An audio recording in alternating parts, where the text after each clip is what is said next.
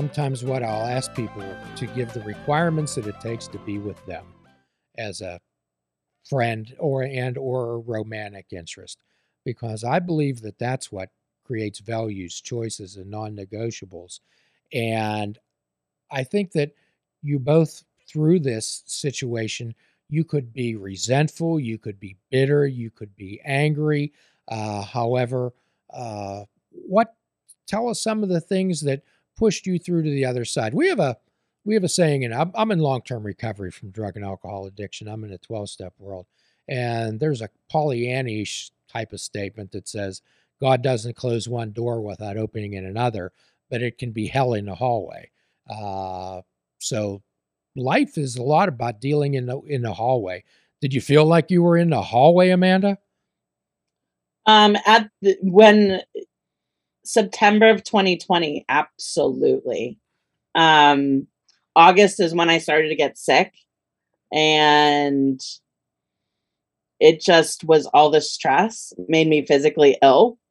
Um, and when it began that I couldn't, I, I was calling off almost every single day, and the doctors couldn't tell me what was wrong with me and I basically forced myself to take the leave of absence. But that the month of August was probably the hallway. Okay. Definitely. And it's easy to deal with the diamond days. The stone days are the days where we use our skills and we deal with. That's that's what defines us. How about uh, you, Ronnie? I would probably suspect you had a long, extended stay in the hallway. I'm still in the hallway. um, it started the end of August of last year, and then I got COVID in October, which put me in the hospital and almost killed me. So that was fun. Oh boy. Yeah, it just was one shit show after another. I swear a lot, guys. I'm sorry. Um, and yeah, I just never got out, and the only thing that kept me going was friends and the idea of booking a vacation to Florida is the only thing that kept me going. And just to give myself something to focus on and to get to that point and know that there is that light at the end of the tunnel, there's something I have something to look forward to. And that was a vacation I really needed. So well, it really nice. did it help you both to figure out what's important in life, dealing with all this adversity, all these nasty, entitled human beings? Absolutely. Uh, I'm not going to say I hate humanity, but it's uh, I'm about 85% of hating humanity at this point. Well, Ronnie, could you tell us some of the good people that you dealt with? Could you tell us some of the people who thanked you, who said, "Man, you're a, you you have a tough job. I'm glad you're here." Uh, nobody. Wow. yeah, unfortunately. Okay. How about you, Amanda? Um, like customer wise, I had a few. Um, I I had a few that were like I had a gentleman who was uh he, he was older in age and he had failing memory. Um, so you had to stay and repeat yourself a few times with him for like a good hour. I was with him. Um, and at the end, he was very appreciative that I was even there. And all I did was answer like four questions. But he come to find out, like throughout the conversation he was in a nursing home and didn't have anybody to talk to. Uh, so I there were moments like that where customers could be like, thank goodness you're at least around for me to talk to. Mm-hmm. And I did remind like my coworkers of that. I'm like, guys, like I'm getting calls from nursing homes and these people don't have anybody to talk to. Uh, like, and this is it. Like, we're it. Like, so yeah, we may answer a question that's silly and stupid and we could roll our eyes about it and be like come like this is what i'm getting paid for to do but yet that person didn't talk to anybody all day. Okay. So there were instances like that where customers were appreciative. Were you able to take your work hat off when you left amanda? Uh yes. We um yes. And then when i near the end when I got sick was when I um, officially started to check out. There were full days I didn't pick up a piece of technology. I read books and I um, went for hikes by myself. I went camping by myself. I didn't associate with any another human being for sometimes days. Okay. So, Ronnie, uh, were you able to take your hat off when you left work and leave it there? Yeah, I was. Okay. Um, when I clocked out, that was it. I didn't socialize with anybody from work outside of work. I still don't. Um, you know, I'm easy to deal with with my coworkers when I see them. Uh, a lot of them I consider work friends, not outside friends. Right. But we keep each other entertained and we keep each other going. Well, we have we have acquaintances. We have what I call friends of commonality.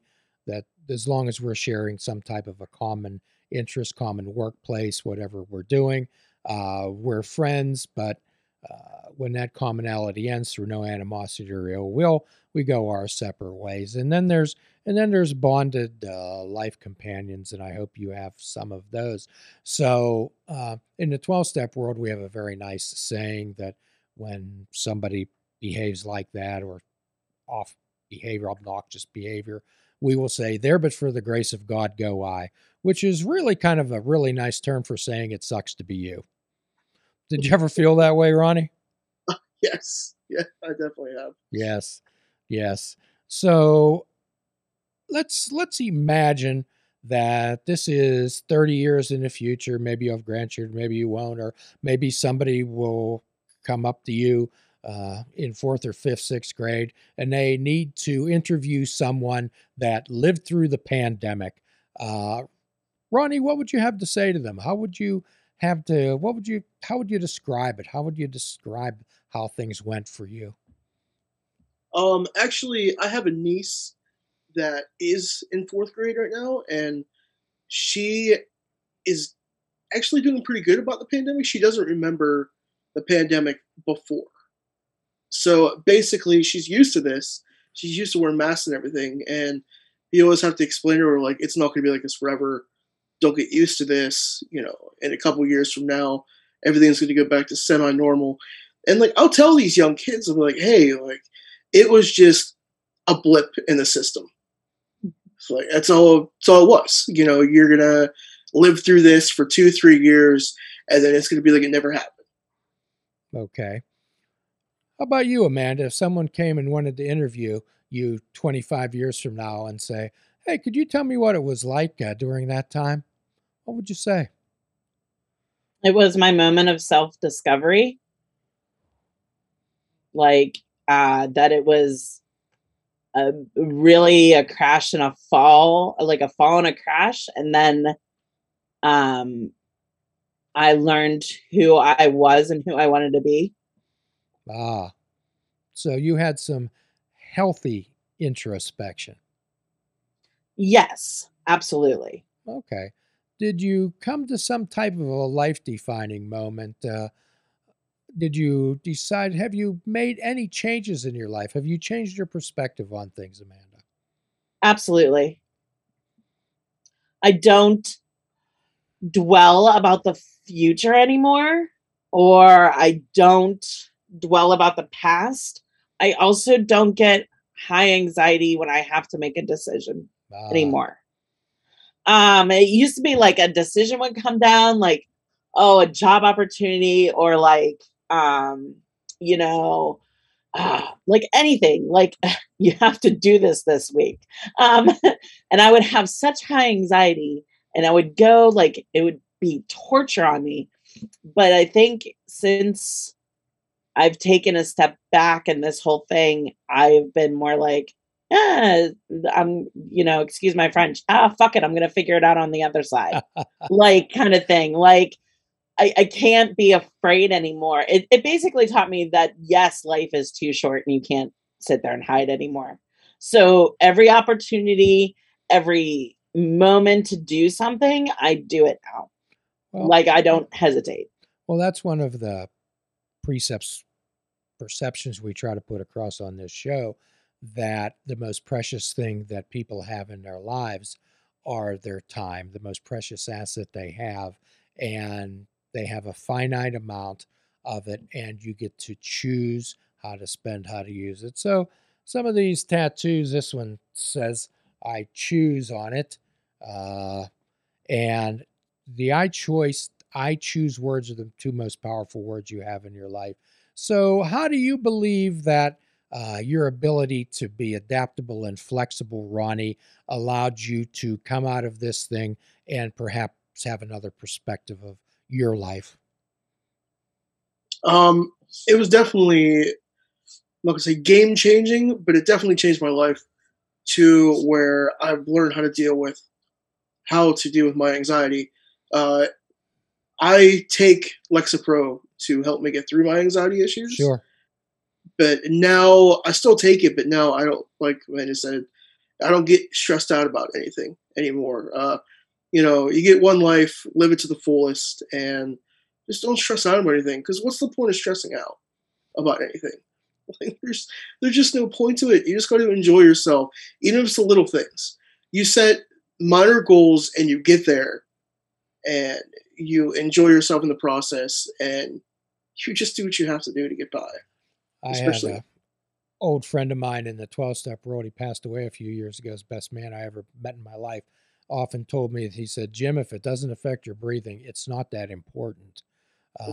Uh, and I think that you two have uh, nicely adapted that philosophy.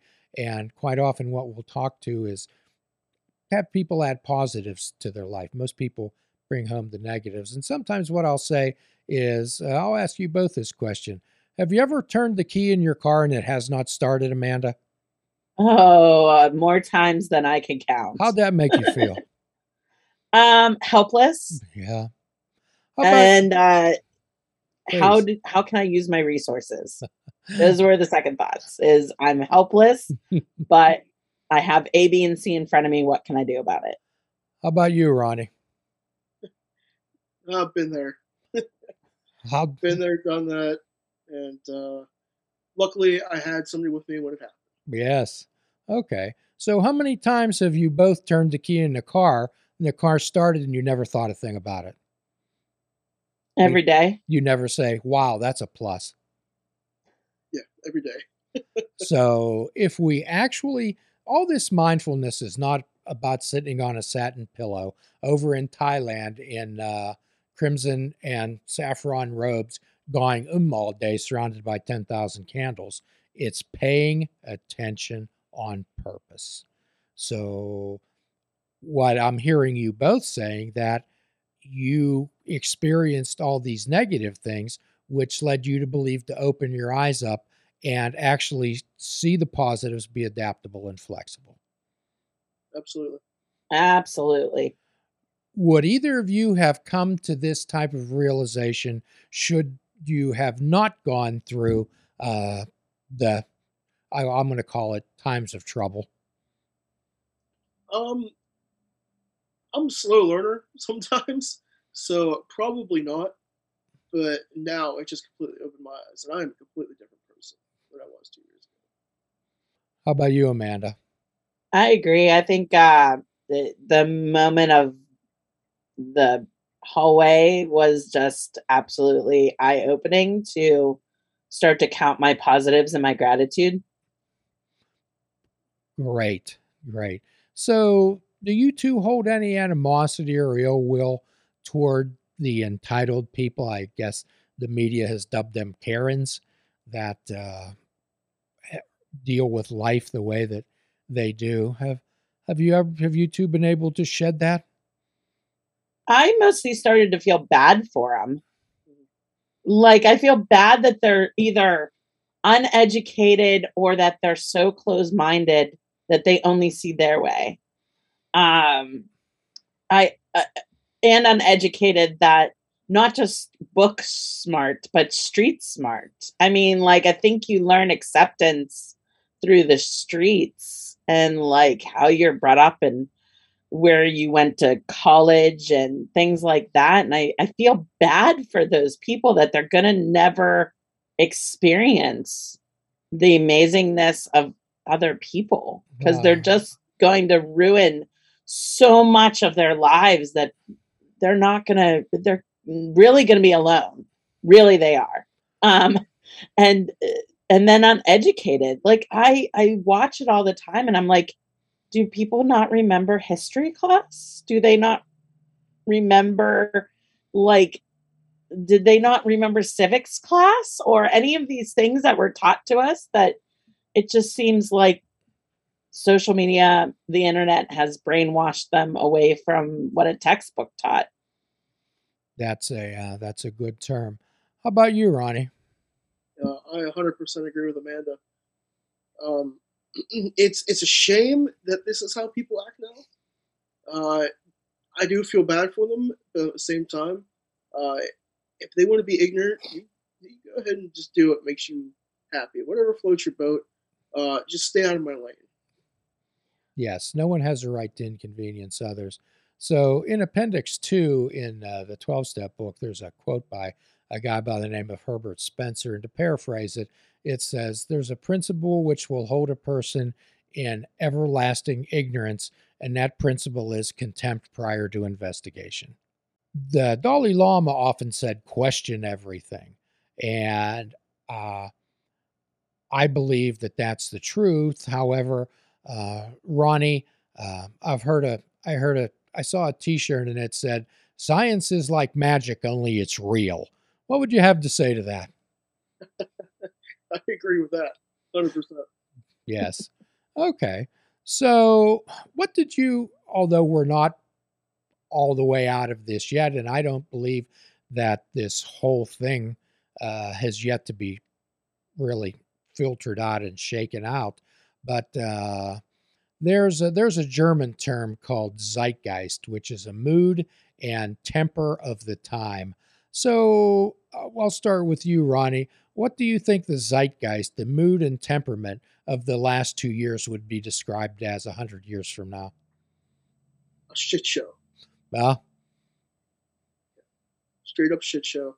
Uh, people are gonna look back at this and be like, "Man, what the hell happened? And why was everybody so inconsiderate and miserable? And why couldn't we all come together as a nation, as one, and be like, hey, we're all here for each other?" But unfortunately, that's not how this country works with some people. And everybody's divided, and everybody wants. Some people want to be dicks, and other people want to be helpful. I don't know when we all stop playing for the same team. Not sure. Uh, how would you describe the zeit? What do you think a hundred years from now the zeitgeist of the country is going to be described as during this time, Amanda?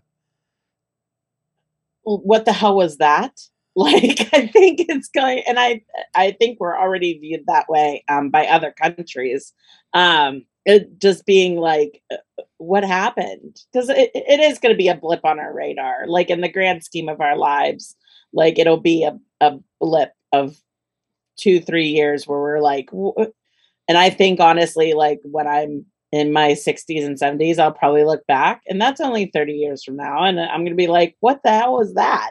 Like, what happened in those few years that everything just went off the rails? Well, I hope that both of you remain adaptable and flexible. I, my mother was a child of the Depression and grew up and I remember helping her move one time uh, where she'd lived for a long time. And I went into her pantry and it was stocked full of food and canned goods. Some of the cans had been in there for so long, guys, that they had actually rusted and were oozing out onto the shelf. And she explained, and she explained that was during the Depression, we were often hungry and I didn't want to ever be hungry again. I don't know how that's going to shape people's viewpoints of the world. Uh, what's your thoughts on that, Ronnie? Do you think this is going to reshape people's view of the world and each other? Uh, I sure hope so. I hope when this is all said and done, that everybody understands that we all have to come together. Yes, yes, and we believe that we are our brother's keeper. Absolutely. How about you, Amanda? Absolutely. Yes, I I agree. I would hope that they it, everybody changes their thoughts after this. So, if there's a message, uh, Ronnie, that you'd like to leave with uh, the Fishing Without Bait audience, perhaps for people that could commiserate with both of your stories, what would that message be? uh, don't be a dick. I think that ought to be the title to this podcast. Uh, how about you, Amanda? Be nice to everyone. And if you're struggling, breathe. It'll be Mm, okay. I like that. There's a there's a quotation, and I'm just full of quotations. It says, "If you have a choice between being right and being kind, choose kind, and you'll be right every time." Absolutely. So you both have been absolutely delightful, and I think I'd like to maybe revisit this subject in another six or seven months uh, to find out uh, how you both are getting along and how you both are dealing with uh, life situations. Hopefully, uh, post pandemic, uh, we do have some uh, parting gifts which Mike's going to give to you. And folks, at the end of every podcast, we offer a free prescription fruits, nuts, and vegetables, unplug your television, and take up fishing. And for a truly mindful experience, we suggest that you fish without bait. Do a kindness for yourself and do a kindness for another. Forgive yourself and forgive another. Till all are free, none are free. Namaste. please check out our website at fishingwithoutbait.com, where you can listen to the show, comment on our discussions, and find out where you can subscribe to our podcast. If you're interested in flying the colors of fishing without bait, click the shop icon on our website. We have clothing, mugs, cell phone cases, and so much more. Show the world that you fish without bait. This show is a member of the Sorgatron Media Podcast Network. Find out more at sorgatronmedia.com.